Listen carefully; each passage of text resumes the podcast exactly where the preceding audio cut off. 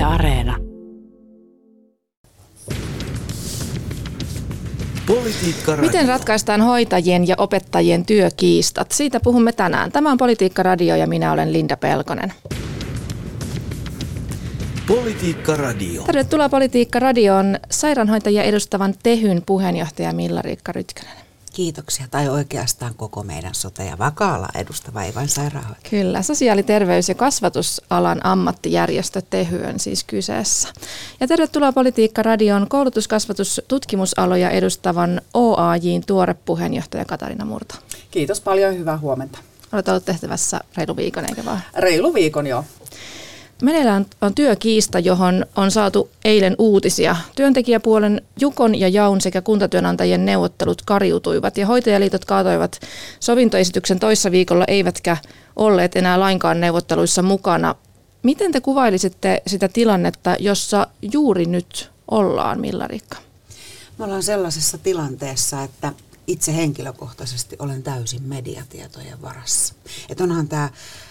Ehkä mä rohkenen kuvata tätä jo farssiksi, että mä seuraan pääuutislähetyksiä Yleltä ja MTVltä ja yritän pysyä kartalla. Eli en ole millään tavalla tietoinen muuten tilanteesta.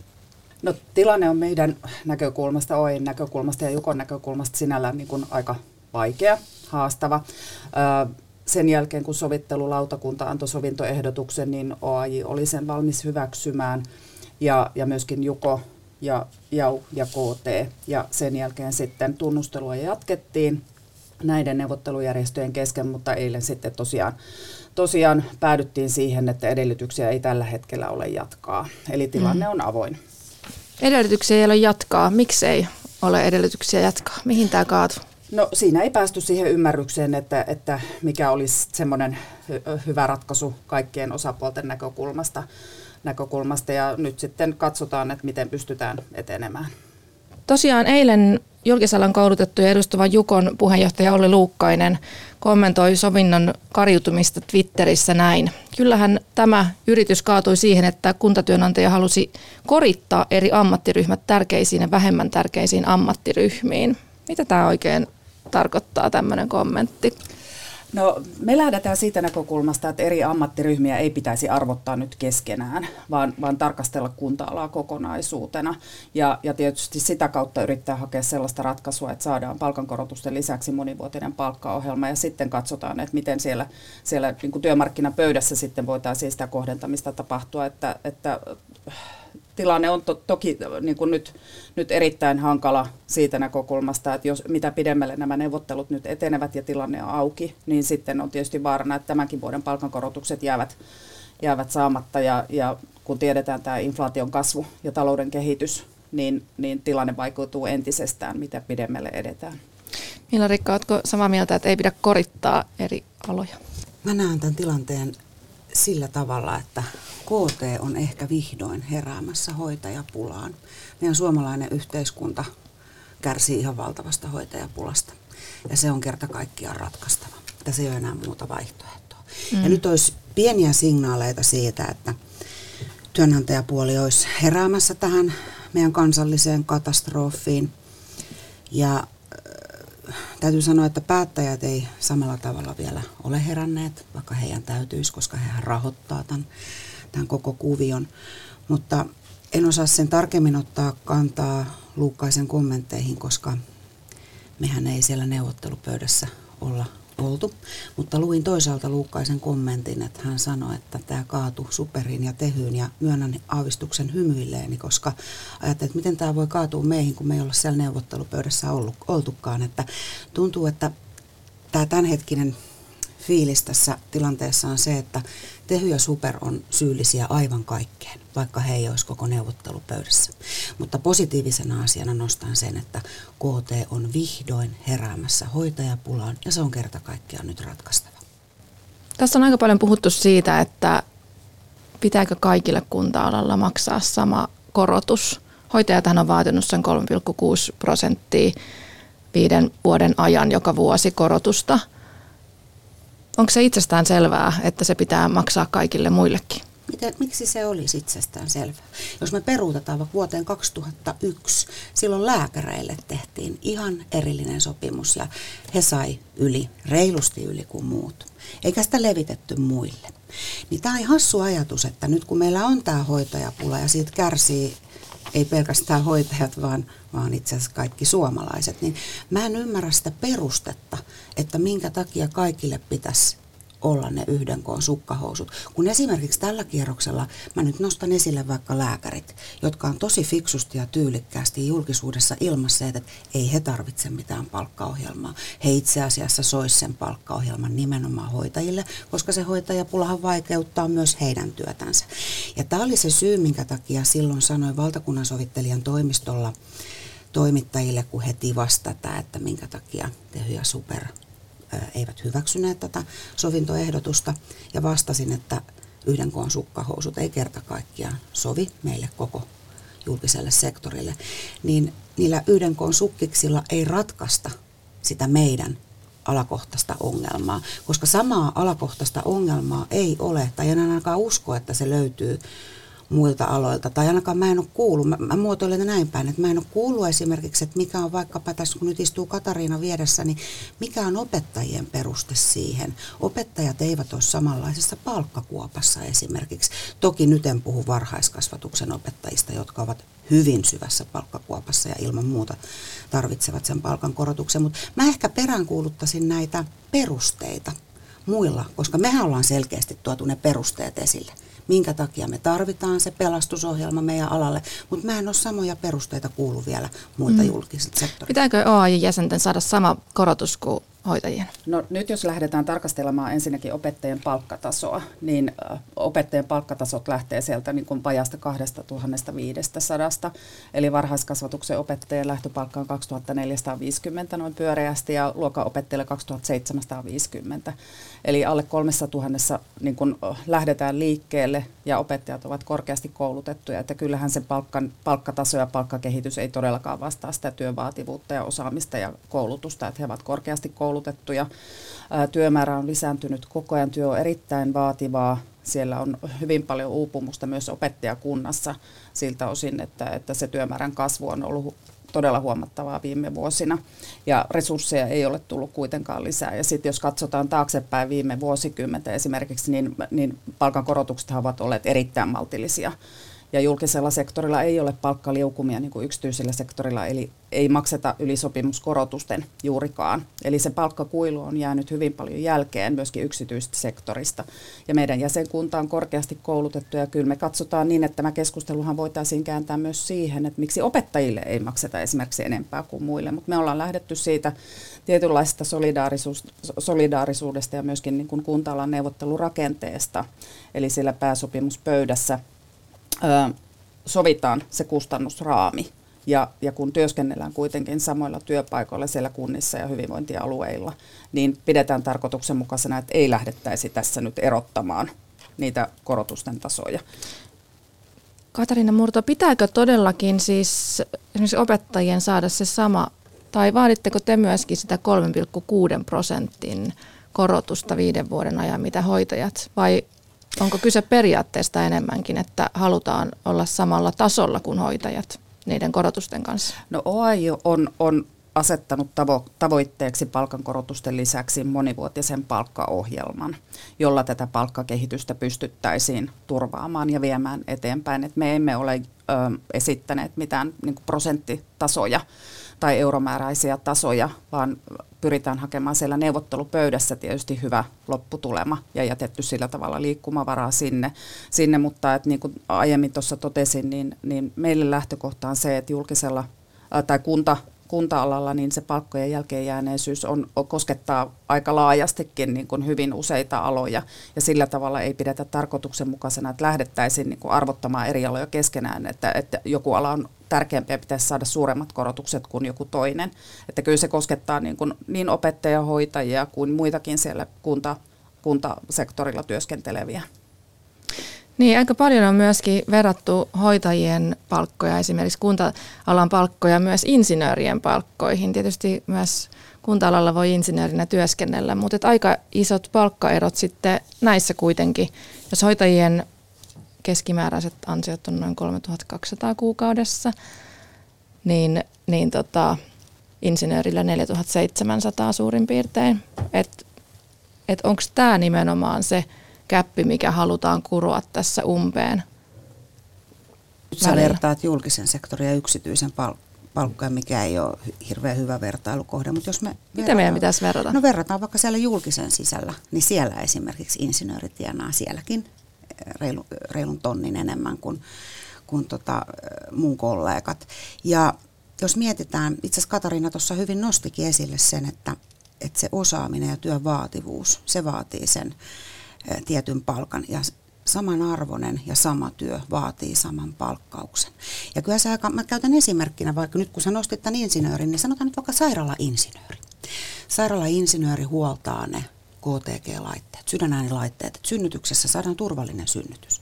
Hän hoitaa ne laitteet, sitten hän tuo ne laitteet käyttöön sille synnytyssalikätilölle, joka pitää hengissä sitten sen laitteen avulla 2 ihmistä, niin onhan se nyt melko merkillinen asia, että siitä laitteen huoltamisesta saa korkeampaa palkkaa kuin siitä, että pitää ne 2 ihmistä hengissä.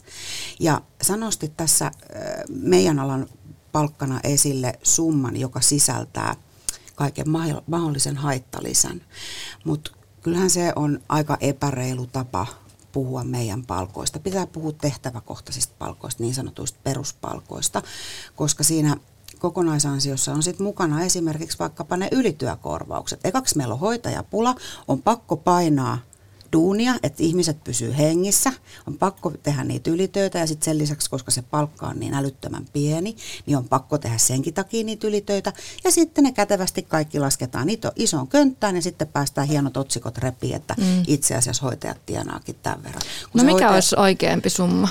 No kyllä se pitää 3:lla alkaa, se tehtäväkohtainen palkka. Mikä se tällä hetkellä on? Se on 2,5 tonnia noin pyöreästi.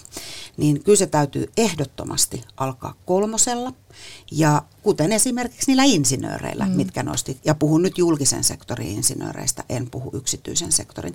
3:lla kun alkaisi, aletaan olemaan jo oikeammalla suunnalla. Ja senpä takia tämä Superin ja Tehyn pelastusohjelma on pitkä, se on 5 vuoden, sillä me saadaan sitten kurottua sitä palkkamonttua umpeen.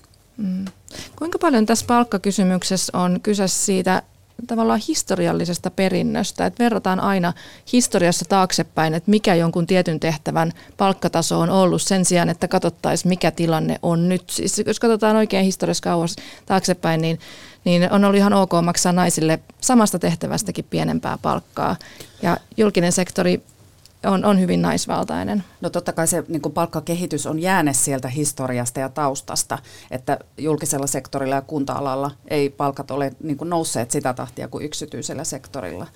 Ja nyt on se korkea aika tehdä se korjausliike, koska tässä on taustalla myös näitä niin kuin viime vuosikymmenen todella matalia palkankorotuksia, jopa nollakorotusta. Eli nyt on se korkea aika saada sitten se palkkataso ja palkkakehitys vastaamaan sitä työvaativuutta. Että jos ajatellaan opettajia esimerkiksi, niin opettajan työhän on erittäin merkityksellistä ja tärkeää yhteiskunnan kannalta. He luovat niitä osaajia työmarkkinoiden käyttöön laajasti ja yhteiskunnan hyväksi. Ja ehkäpä on niin, että sitä opettajan työtäkään ei kuitenkaan, niin kuin, se ei näy konkretiassa, että miten sitä työtä arvostetaan ja opettajat itse ovat erittäin sitoutuneita työhönsä ja pitävät työstään valtavasti, mutta kyllä se täytyy näkyä siinä palkkatasossa myöskin ja niissä työehdoissa, että se työ on mielekästä ja meillä on päteviä kelpoisia opettajia jatkossakin tässä yhteiskunnassa.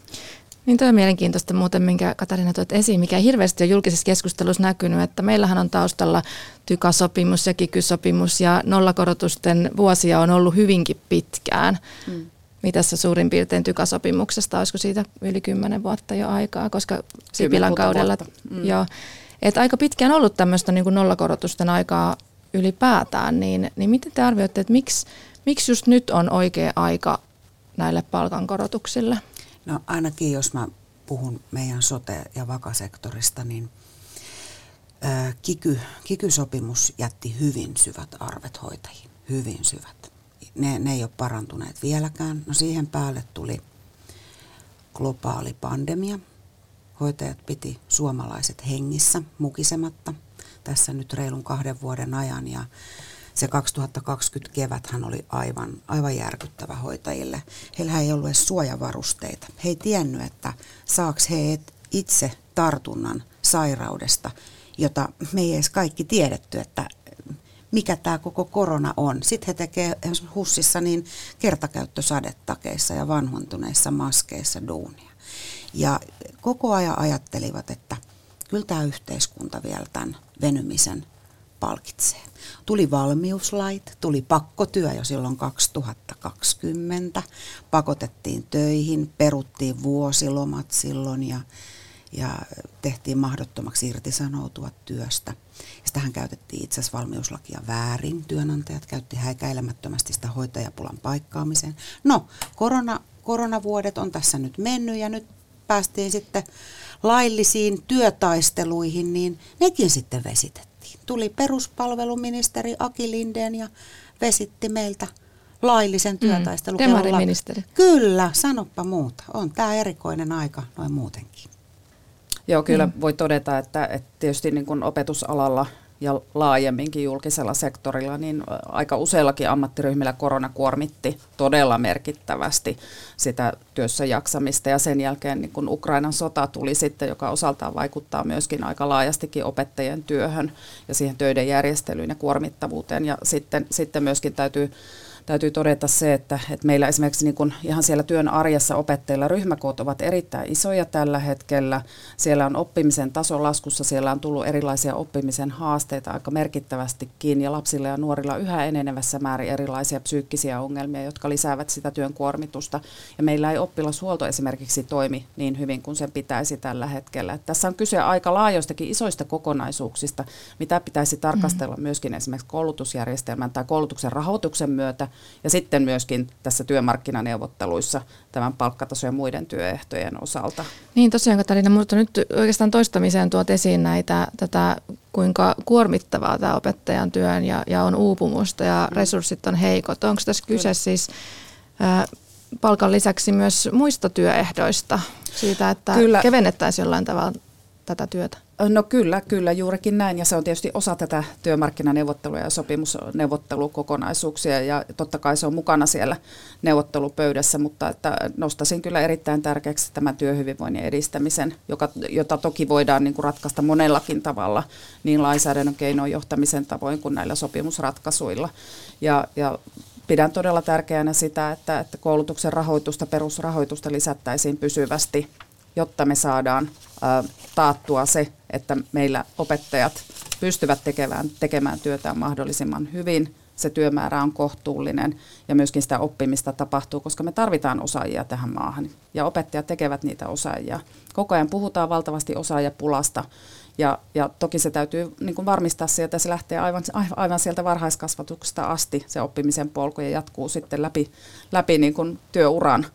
Ja täytyy varmistaa, että meillä on laadukas, hyvä koulutusjärjestelmä jatkossakin. Politiikka Radio. Tänään keskustelemme työkiistoista ja täällä Politiikka Radion studiossa keskustelemassa Tehyn puheenjohtaja Milla-Riikka Rytkönen ja OAJ:n puheenjohtaja Katarina Murto. Minä olen Linda Pelkonen. Mitäs seuraavaksi sitten tapahtuu? Tapahtuuko hoitajien massairtisanoutumiset vai mitä tässä seuraavaksi, mikä askel seuraavaksi otetaan? No se jää nähtäväksi, mutta meidän jäsenten viesti on hyvin selvä. He on nyt ilmaisseet, itse asiassa viime päivien aikana taas uudelleen korostetusti, että he eivät työtaistele muiden ammattiryhmien puolesta. He työtaistelee ainoastaan omien työehtojensa puolesta ja kyllä tämä nyt näyttää siltä, että tässä on tulossa hyvin pitkä sopimukseton tila, siltä se vääjäämättä näyttää. Ja sitten samalla kun meillä hoitajilla ei ole minkäänlainen kiire. Mä oon sen useiseen kertaan julkisuudessa sanonut, että me voidaan vallan hyvin odottaa sitä tammikuuta, kun me ollaan hyvinvointialueella ja silloin me ollaan valtion sylissä. Ja silloin oikeastaan valtiovalta ei pysty enää laittaa sitä päätä pensaaseen, vaikka ne nyt sitä parhaillaan tekee.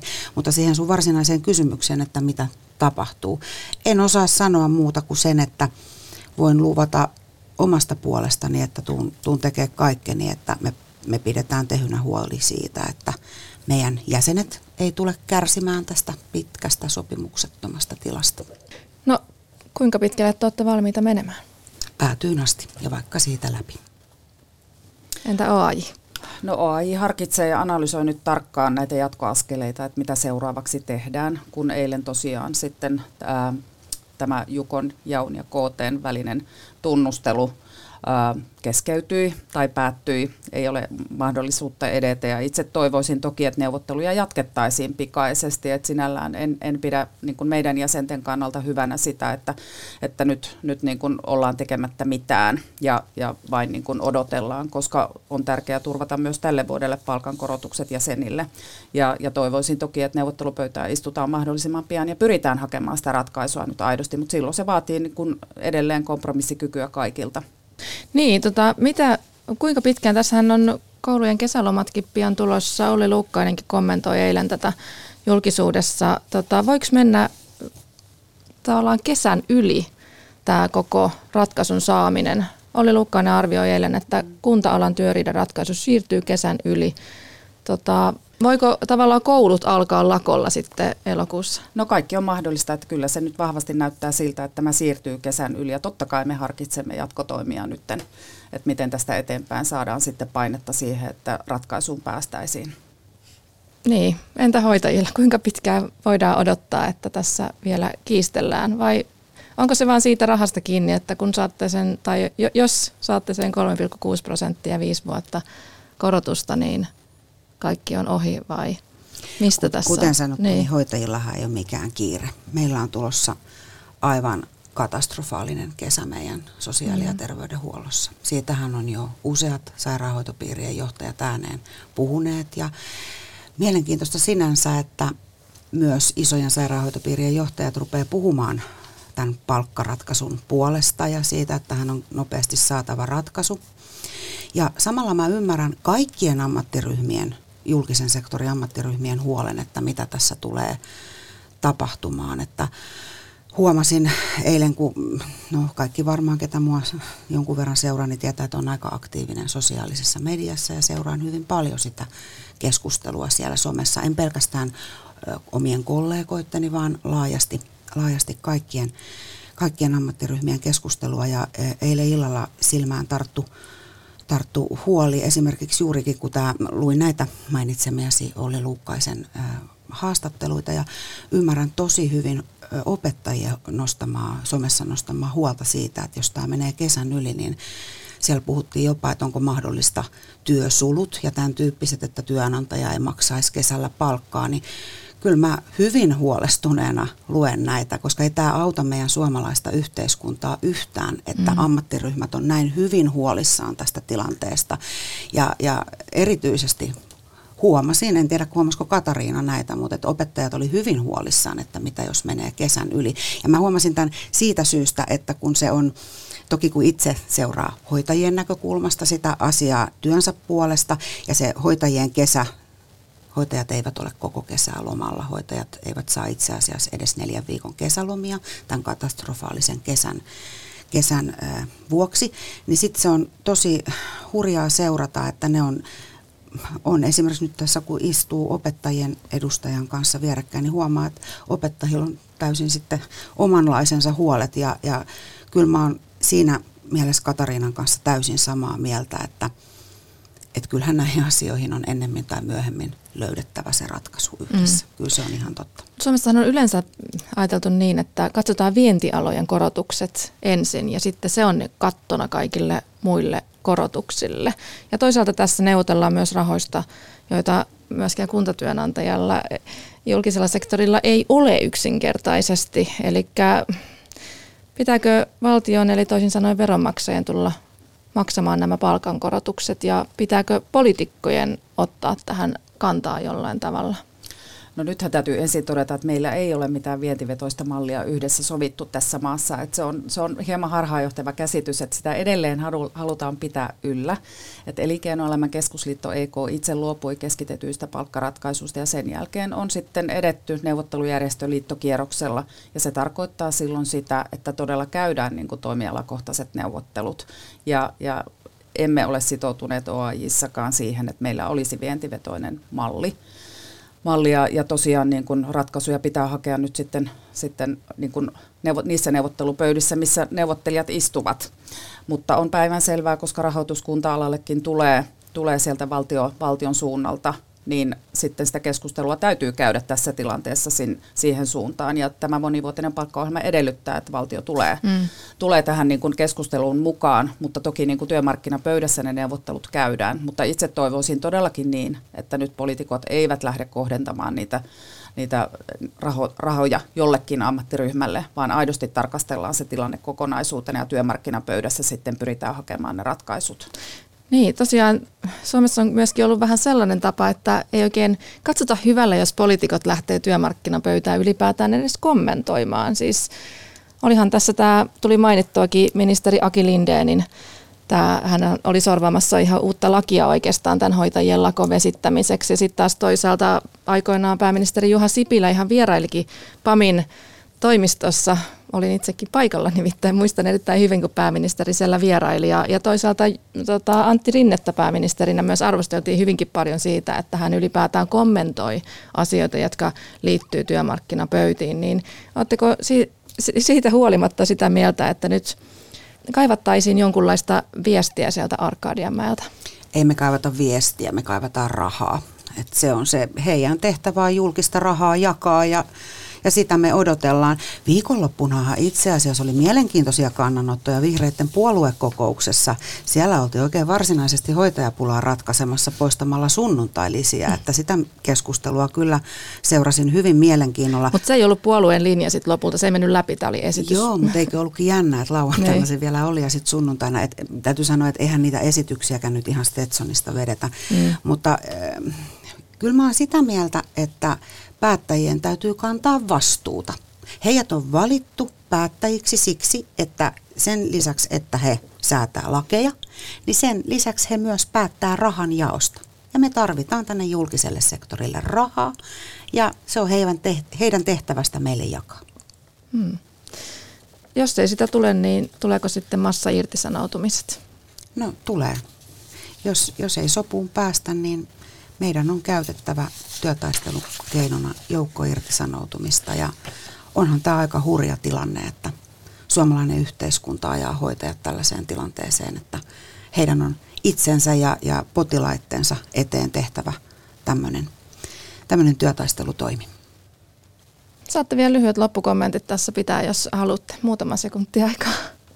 No toivoisin todella, että nyt niin kun osapuolet palaavat takaisin neuvottelupöytään ja pyritään hakemaan ratkaisua. Että neuvottelutyö on sitkeää työtä ja itse toivoisin, että ei tavallaan heitetä hanskoja tiskiin ja odotella, vaan nyt niin kuin aktiivisesti pyritään hakemaan vielä ratkaisuja. Todennäköistä nyt on, että tilanne siirtyy sinne syksyyn ja toki se silloin tarkoittaa, että paine on entistä kovempi. Ja OAJissakin harkitaan koko ajan ja analysoidaan niitä mahdollisia jatkotoimia, että sitten tulee todennäköisesti hintalappu kasvamaan, mitä pidemmälle tämä neuvottelu sitten siirtyy. Mä oon valtavan ylpeä mun kollegoista, jotka on vihdoin löytäneet äänensä ja rohkeasti osallistuu tähän yhteiskunnalliseen keskusteluun omasta asemastaan. Ja mä haluan kannustaa heitä jatkaa tätä rohkeata äänenpitämistä suomalaisessa yhteiskunnassa. Kiitos oikein paljon tästä mielenkiintoisesta keskustelusta. OAJ:n tuore puheenjohtaja Katarina Murto ja Tehyn puheenjohtaja Milla-Riikka Rytkönen. Kiitos. Kiitos. Tämä on Politiikka Radio-ohjelma, jota kuuntelet, ja minä olen Linda Pelkonen. Politiikka Radio.